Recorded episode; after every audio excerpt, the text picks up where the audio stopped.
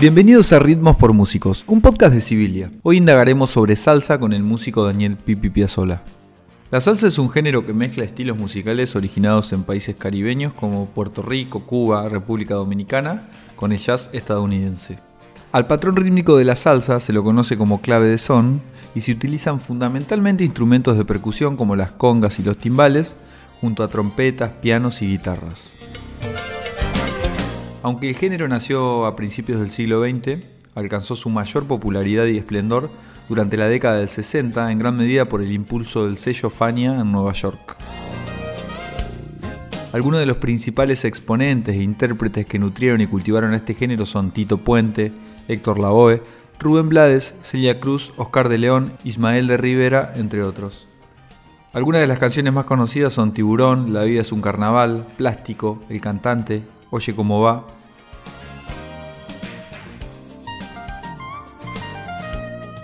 Pipi Piazzolla es músico y baterista. En la década del 90 fue uno de los máximos exponentes del Latin Jazz en Argentina, junto a Latinaje. En 1999 formó Escalandrum, un sexteto que fusiona jazz y tango con un lenguaje propio. Con esta agrupación, Pipi ha girado por todo el mundo y ganado múltiples premios. Actualmente también lidera Pipi Piazzolla Trio. Si bien Pipi está fuertemente relacionado con el jazz y el tango, la salsa no es ajena a su formación musical. Para nosotros es un placer dialogar con Daniel Pipi Piazzolla. Quería saber cómo, cómo llegó la salsa a tu vida. Bueno, mira, te cuento.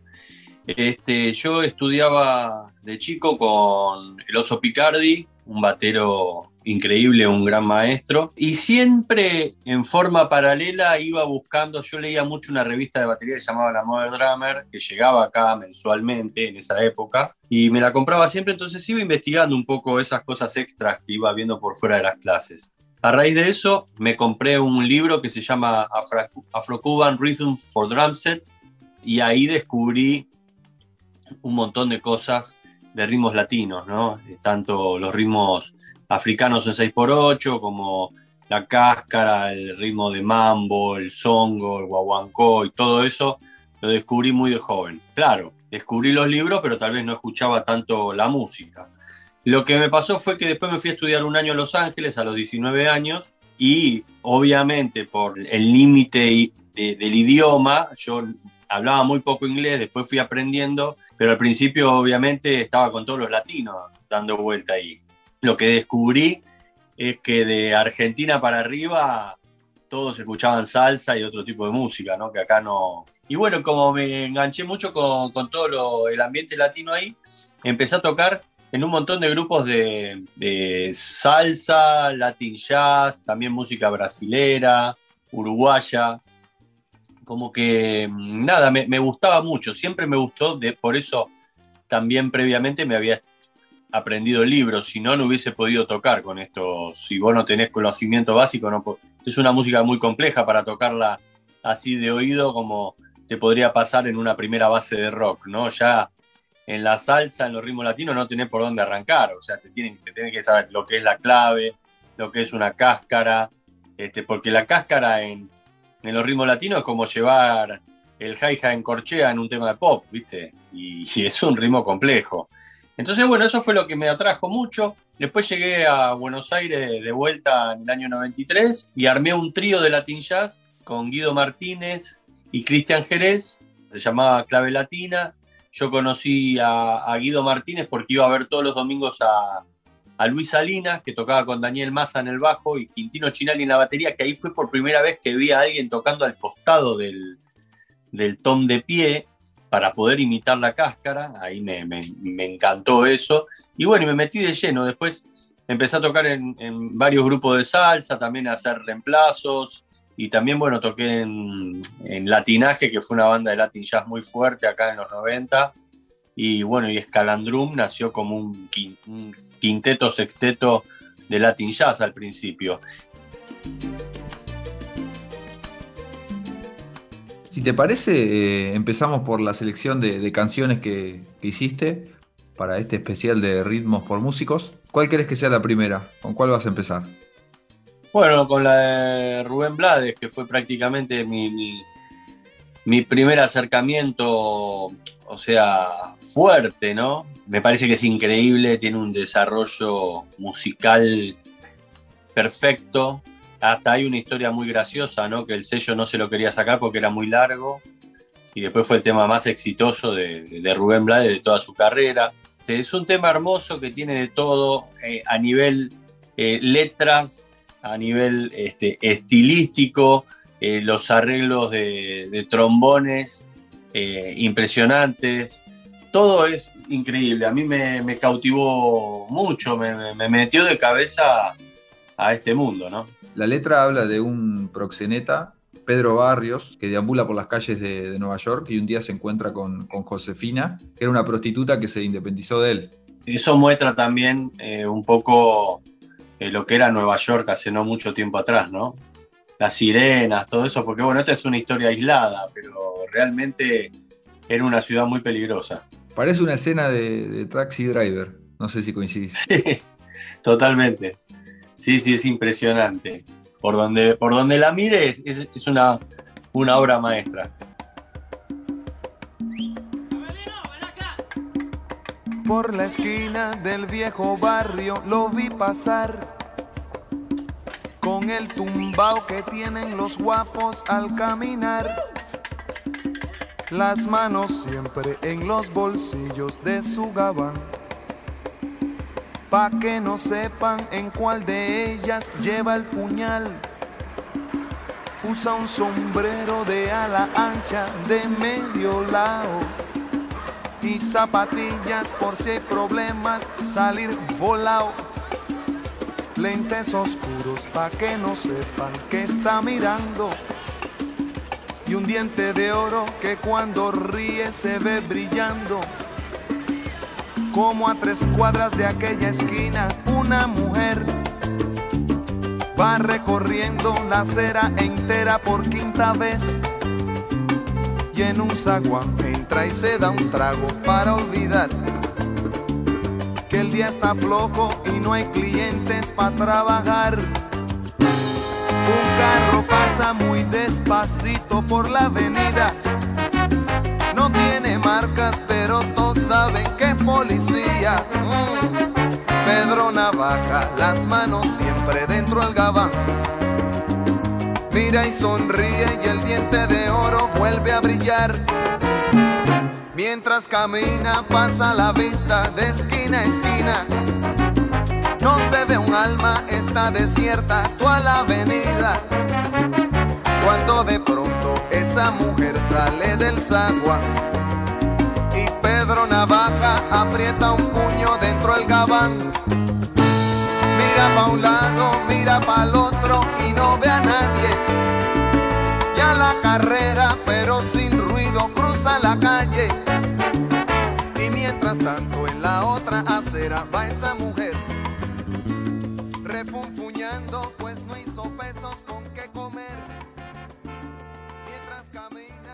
Bueno, así pasaba Pedro Navaja, un temazo compuesto por Rubén Blades en 1978. Y ahora vamos con la segunda canción que eligió Pipi. Se llama Llorarás y es de el contrabajista Oscar de León. Pipi, ¿por qué elegiste esta canción? Bueno, porque cuando yo tocaba salsa con las sabrosas arihuellas y con algunos grupos más, iba a bailar salsa, ¿no? Porque si sabes bailar, tocas mejor todavía. Entonces iba a bailar y estaba, iba a, las diferentes salseras que habían acá. Me acuerdo que cuando aparecía este tema, explotaba. Y algo que me llamaba mucho la atención algo que nunca me pude aprender, es que cuando aparecía este tema había como una coreografía preparada que la bailaban 50 personas a la vez, como que todo el mundo se la sabía. Y eso me impactó, ¿no? Entonces elegí este tema por más que nada el recuerdo de esa situación, de esa época tan linda en este, en este ambiente salsero, la pasé muy bien. Y además porque, bueno, Oscar de León es uno de los grandes de la salsa. Si no es el más grande, junto con, con Rubén Blades, pegan el palo el tema es espectacular, es muy popular, es muy conocido. Este, y bueno, y me encanta cómo suena. Ese es el, tema puro de salsa, ¿no? De punta a punta, dura un par de minutos y listo, adentro. Fuerte al medio. Totalmente. Dijiste algo que me llamó la atención, que es que si sabes bailar salsa, tocas mejor. ¿Por qué? ¿Por, por qué crees que, pasa esto? Mira, porque bailar salsa no es fácil. Y realmente, este, como te dije antes, de Argentina para arriba, bailar salsa es como algo muy natural. Ni siquiera nos pasa a nosotros con el tango, porque nosotros no, no sabemos todo bailar tango acá. Pero lo que sucede, por ejemplo, Perú, Colombia, Venezuela, Costa Rica, Puerto Rico, Cuba, es que vos, cualquier nene de 8 o 9 años ya puede bailar salsa, es como algo muy natural. Entonces yo como quería, como estaba trabajando bastante, quería acercarme un poquito más a ese espíritu, ¿viste? O sea, es raro que un músico de tango sepa bailar tango, muy raro, pero los músicos de salsa todos saben bailar salsa.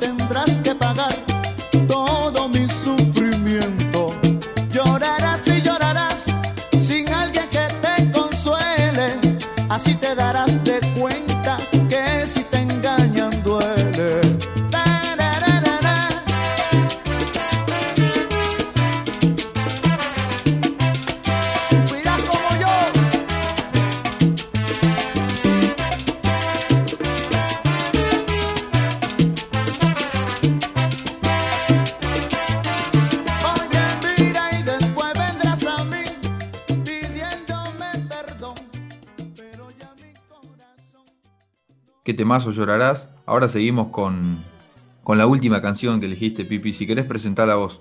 Bueno, el, Lola Lola del grupo cubano, la charanga banera. Elegí este tema también para mostrar en, este, en esta charla eh, tres diferentes versiones de lo que puede ser una salsa. ¿no? Tenemos a Rubén Blades hablando de un montón de historias que te cautivan. Tenemos el típico tema de salsa para bailar de Oscar de León. Y en este caso tenemos la salsa cubana pura, actual que mezcla la timba, ¿no? que es un, ritmo muy bailable. Este, los arreglos son muy complejos, hay cambios de tempo. La letra se puede, puede ser semejante a lo, al espíritu de Oscar de León, eh, del tema de que escuchamos de Oscar de León. No, no, quiero decir que todas las letras de Oscar de León son así, pero más o menos en ese espíritu. un poco más actual estilísticamente, en una salsa mucho más compleja, con los cambios de tempo, con, con músicos virtuosos, pues se nota que el pianista es un virtuoso que está ahí, es, lo que toca es indescifrable, los cambios rítmicos, los, los grooves. Entonces, eh, en este caso a mí lo que me pasó con la charanga banera es que yo tocaba en un programa de televisión en Canal 9 eh, y siempre invitaban, por ejemplo, ahí acompañamos a, a Celia Cruz, que estaba de gira y tocamos un tema con ella. Este, y un día apareció la charanga banera. Y, no había que acompañarlo, porque vino la banda completa. Tocaron, a los dos minutos nos habían volado la cabeza todo. Era como ver a la Chicorea Electric Band salsa. Entonces, un poco quería mostrar esta salsa así un poquito más, más compleja, con más arreglos, para que, puedan disfrutar. Este, y aparte, bueno, también presentar tres países, ¿no? Como es Panamá, este, Oscar de León con Colombia y Cuba, eh, propiamente dicho. Además, en vivo, la charanga banera no solamente que tocan como, como, unos animales, sino que también bailan los músicos. Tienen esa particularidad. Bailan los músicos, bailan los músicos y baila todo el público. Y lo que sucede es que hacen subir al escenario mucha gente a bailar. Este tema en particular, eh, te iba a preguntar que tiene, vos lo venís escuchando, viene con un ritmo y después hace como un quiebre. ¿Por qué se utiliza ese recurso en la salsa o en esta canción en particular? Bueno, sí, se usa en esta canción, que, bajan el tempo. Bueno, es un, golpe de efecto, no es, que, no es que sucede siempre. En el tango pasa todo el tiempo y, a nadie le llama la atención, pero bueno, es un, recurso que, que me pareció lindo, sobre todo que cuando bajan el tempo, viste que el tema arranca como ligerito, pero a veces para hacer esos bailes que hacen los cubanos, medio, viste, medio cachonderos, que, arrancan como lentos, moviéndose así eh, como explícitamente, eh, me parece que la bajada de tempo este, funciona mejor para eso. Y hay algo, yo he visto algunos conciertos en vivo, en video, de, la charanga y cuando bajan el tempo la gente empieza a mover las caderas, ¿viste? Se vuelven locos. Así que yo creo que es un golpe de efecto para lograr un poco eso.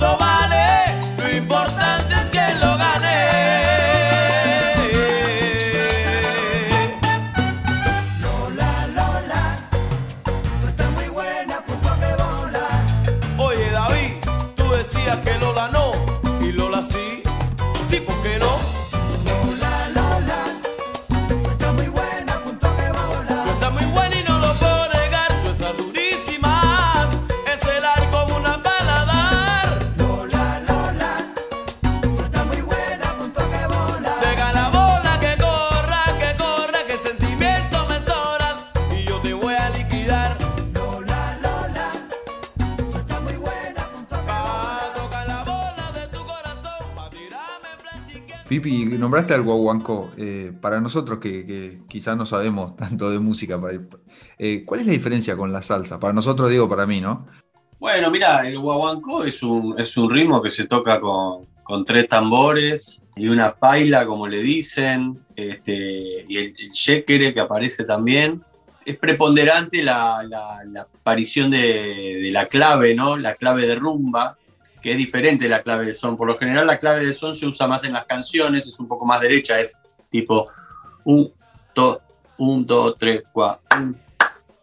Una de candombe, ¿viste? Después la de rumba es la tercera nota, se llama 3-2 porque tiene un, dos, tres, un, dos. Tres notas de un lado y dos del otro. La de rumba, de, la parte 3 te aleja la última notita. Un, dos, tres, un, dos. ¿No? Te canto el pulso. Un, dos, tres, cuatro. 1, 2, 3, 4. 1, 2, 3. Y la de sones. 1, 2, 3.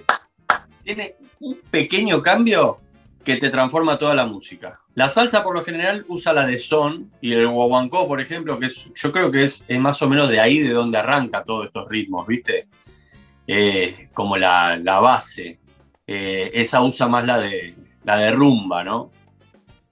La diferencia es que en el guaguancó tenés la clave y los tambores tocando, con los cuales se improvisa bastante, y, voces eh, cantando temas, este, tipo como si fuera la murga uruguaya, ¿viste? Con armonías eh, re locas, este, y no hay presencia de, instrumentos eh, armónicos, no hay contrabajo, no hay piano, no hay nada, percusión y voz. Y bueno, y la salsa, ya está toda la orquesta junta, y más en un formato canción, ¿no? Como que la salsa es el, lo, más pop de, de los ritmos latinos.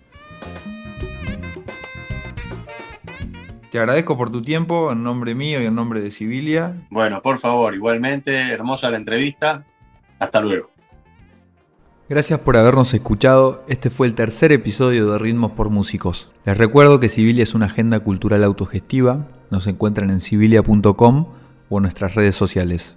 Yo soy Benjamín García. Hasta el próximo encuentro.